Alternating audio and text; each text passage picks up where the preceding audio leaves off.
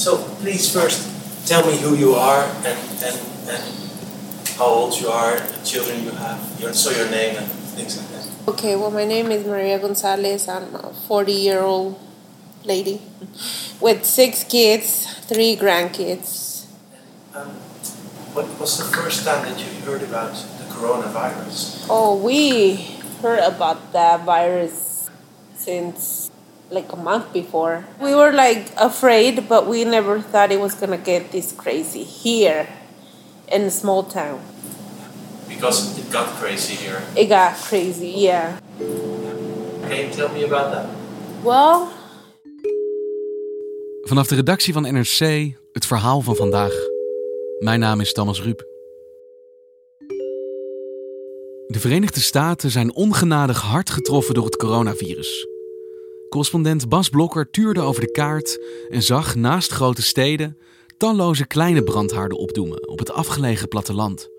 Verzorgingstehuizen, gevangenissen, maar vooral vleesfabrieken.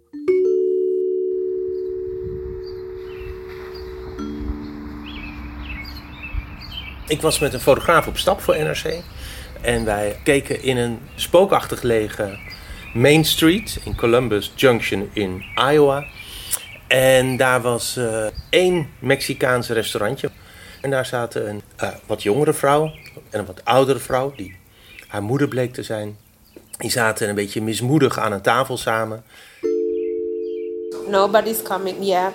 We had a few orders, but that's about it. En de jongste vrouw werkt in het eh, Mexicaanse restaurantje, een taqueria, dat van haar moeder is.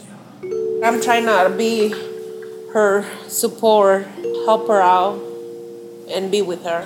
Omdat haar vader in de intensive care ligt, die heeft het coronavirus zwaar. It's been already three and a half weeks since he's there. Almost a month. En de hele familie González is besmet geraakt. Haar man is als eerste ziek geworden, toen is Maria ziek geworden. Toen zijn alle vijf hun kinderen die nog thuis wonen ziek geworden. En eh, haar vader en moeder zijn ziek geworden en haar schoonouders zijn ziek geworden. Iedereen in haar omgeving dus eigenlijk. Ja, ja. En ze zijn er allemaal bovenop gekomen alweer, behalve haar vader. And so we don't know what's going to happen with him. I mean, we're just waiting and hoping for the best. En wat deed jij daar, Bas? Hoe kwam jij terecht bij haar in Columbus Junction? Ja, om te schrijven over eh, een van de wonderlijke manifestaties in deze epidemie. Across the US, meatpacking plants have been hit by the spread of the coronavirus. Namelijk dat eigenlijk elk plaatsje met een grote vleesverwerkende fabriek in de Verenigde Staten een eh, zeer hoge concentratie van coronagevallen heeft. So, on a national scale, you had 20 workers that had died of COVID 19 and nearly 4,200 meatpackers at 115 processing. En Columbus Junction is een dorpje van zo'n 1800 inwoners. En daar staat zo'n vleesfabriek. Dat is van Tyson Foods, een vleesgigant. En daar zijn 270 mensen van besmet. Dat is een van de zwaarste concentraties corona in de Verenigde Staten. Dus iets in hoe die vleesfabrieken werken zijn een soort idylle voor dit virus gebleken.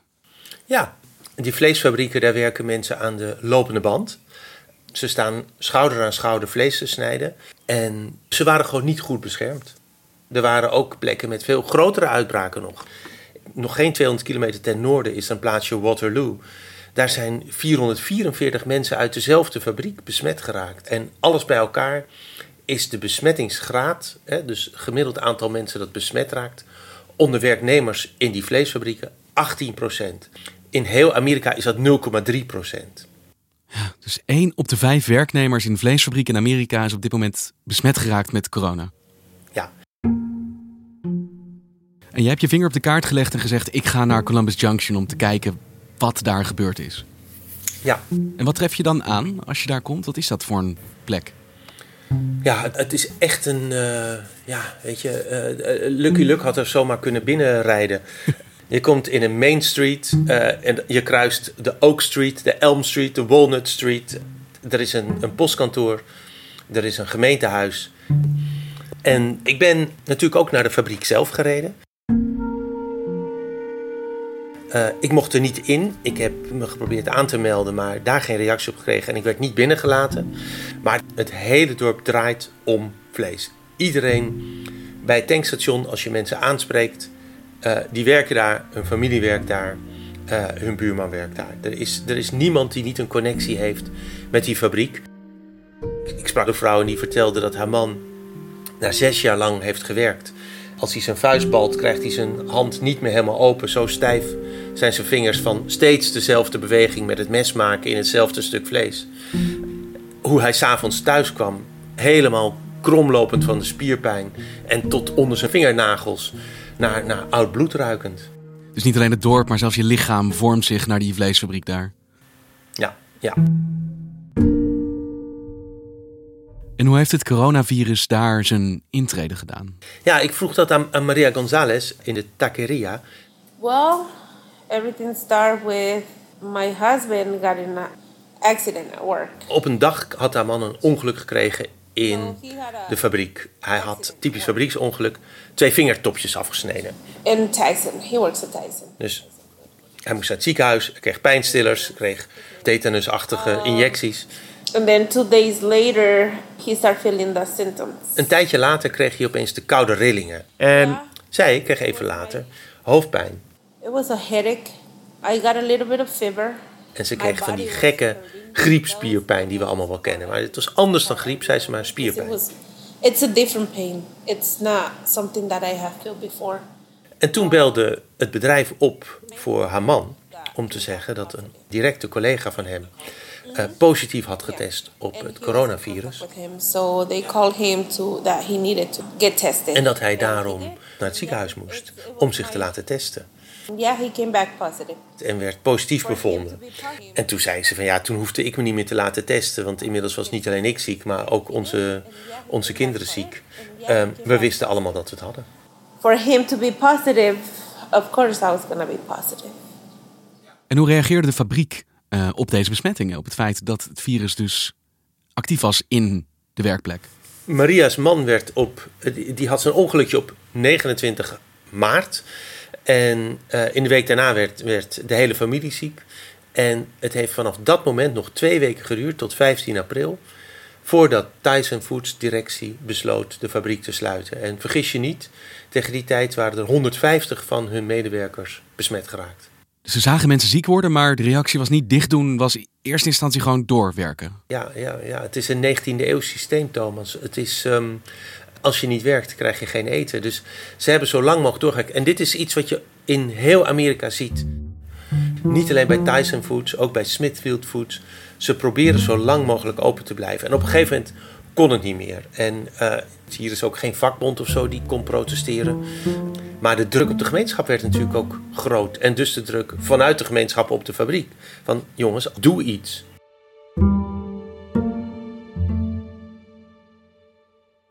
Want hoe werd er vanuit het dorp gekeken naar het feit dat die fabriek zo langzaam reageerde? En er eigenlijk ervoor gezorgd heeft door open te blijven dat die epidemie zo groot kon worden. Ik heb het aan iedereen gevraagd: neem je dit Tyson kwalijk? Is there anything you blame them for or not? En het is niet zo. Not really. I mean, I think. Daar zie je de prachtige onderlinge afhankelijkheid, de wisselwerking tussen fabriek en het dorp. I mean, what can I say? You know, it probably came from there, but somebody took it in there. See what I mean? Dit dorp is die fabriek. De fabriek is dit dorp. Als het ze hen kwalijk nemen, dan nemen ze zichzelf kwalijk. Ik vond het ook fascinerend om te horen dat Maria González zei dat haar vader en moeder het waarschijnlijk niet van haar had gekregen, maar van iemand anders. Yeah, I think it was somebody from the outside that brought it in. Alsof ze wilde dat er nog meer besmettingshaarden zouden zijn dan alleen maar die fabriek. Uh, but it's only them too. I mean, they don't work at Tyson. Tyson is meer dan alleen een werkgever in dit dorp. Er staat hier bijvoorbeeld een klein pleintje met twee bankjes waar mensen kunnen zitten. Dat is een bankje waarin gestanst is Tyson.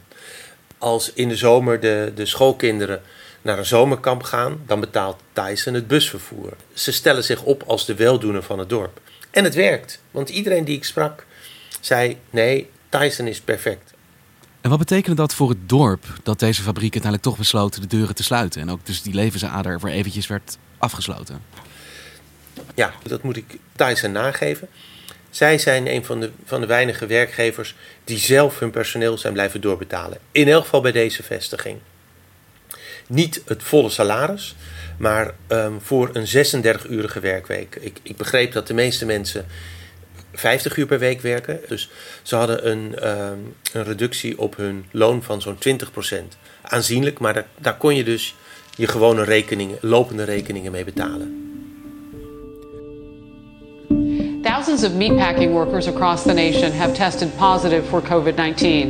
That is having an impact on local supermarkets now. Um, wat me opviel, naarmate meer van die vleesfabrieken zijn dichtgegaan, dat is dat de, de gaten gewoon in de vleesschappen in de supermarkt vallen.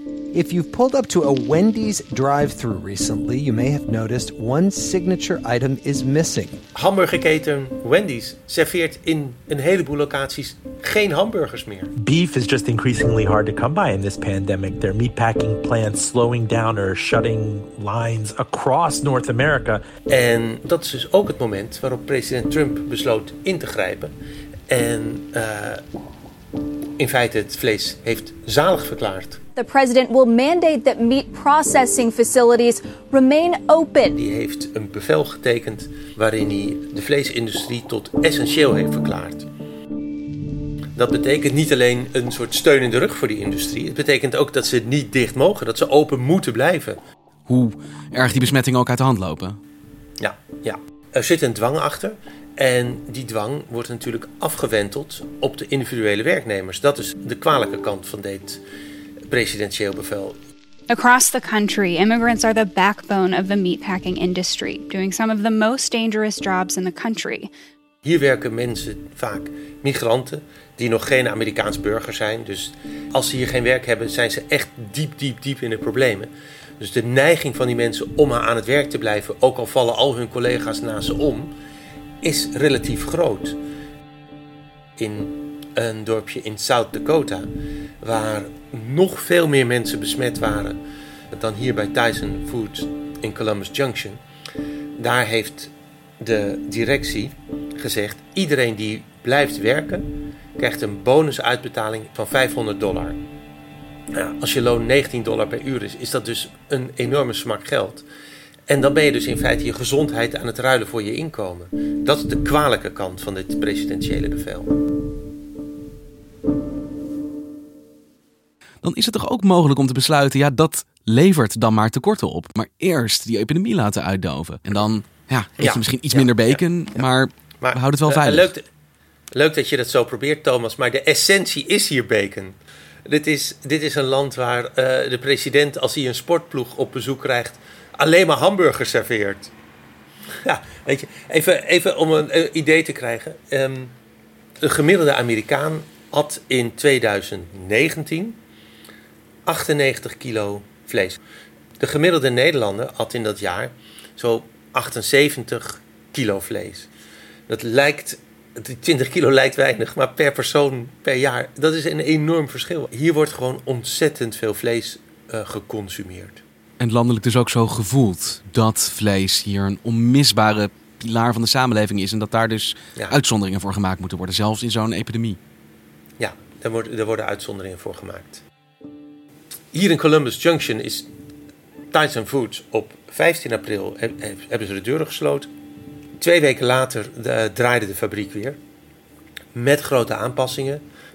Buiten staat een grote tent waar in feite de kantine nu in zit. De kantine was heel klein, zat je bovenop elkaar. Allemaal losse magnetrons. Vroeger waren er twee, nu zijn er wel iets van 40 geloof ik. waar iedereen dus zijn, uh, zijn, zijn, zijn lunch kan opwarmen. Als je dan binnenloopt de fabriek in, dan kijk je meteen in het oog van een scanner. Heb je verhoging, kom je niet naar binnen. Dan kom je op de snijvloer met een helm met een doorschijnend soort vizier eromheen. Dus die hebben een extra bescherming voor hun gezicht. En aan de lopende band staat iedereen te snijden in een door plastic gordijnen omgeven ja, eigen hokje in feite. Dus iedereen is, werkt van elkaar afgescheiden met plastic gordijnen. En dat is, daarmee hebben ze dus echt flink wat maatregelen genomen. En hoe kijken ze dan vanuit de familie Gonzales bijvoorbeeld naar dit besluit om die fabriek toch open te gooien? Juichend, het zijn de enige inkomsten van die familie. Dus tuurlijk was de familie hartstikke blij dat het maar twee weken is geweest dat Tyson dicht was. Haar man verdient 25 dollar per uur. Is de enige aanvoer van geld.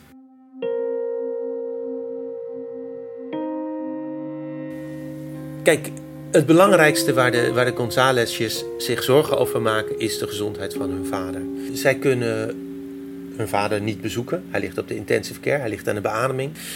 Uh, maar ze keek toch ook al een beetje verder dan dat. Ze dacht, als mijn vader thuis komt, dan begint een nieuw soort zorgen.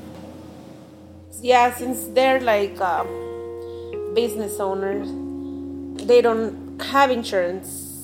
Hij en zijn vrouw zijn zelfstandige ondernemers. Ze vonden de premies voor ziektekostenverzekeringen te hoog. En dat zijn ze ook. Ze zijn hier ook enorm hoog. Hebben ze dus niet. Wat gaat dat ons kosten? Hoe kunnen we dat in hemelsnaam betalen? En ik zei, ja, wat valt daarvan te verwachten? Hij zei, nou, mijn man is dus de enige van onze familie die is getest op het coronavirus. En ik kreeg afgelopen week de rekening binnen uh, van het ziekenhuis. And we got a bill not that long ago for 190 dollars for that test. 190 dollar moet ik betalen. Yeah, that's out of pocket. En die rekening betalen betekent geld. En geld in Columbus Junction betekent vlees. Dus haar man moet weer aan het werk. Ja. Hij is genees van corona en ik heb begrepen dat de vingertopjes zijn gered. Alleen dat, zijn, dat hij geen nagels meer op heeft. Maar werken kan hij. En werken zal hij.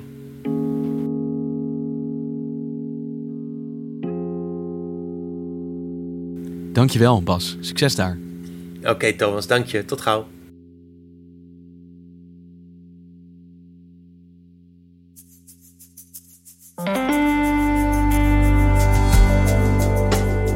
Je luisterde naar vandaag, een podcast van NRC. Eén verhaal, elke dag. Dit was vandaag, morgen weer.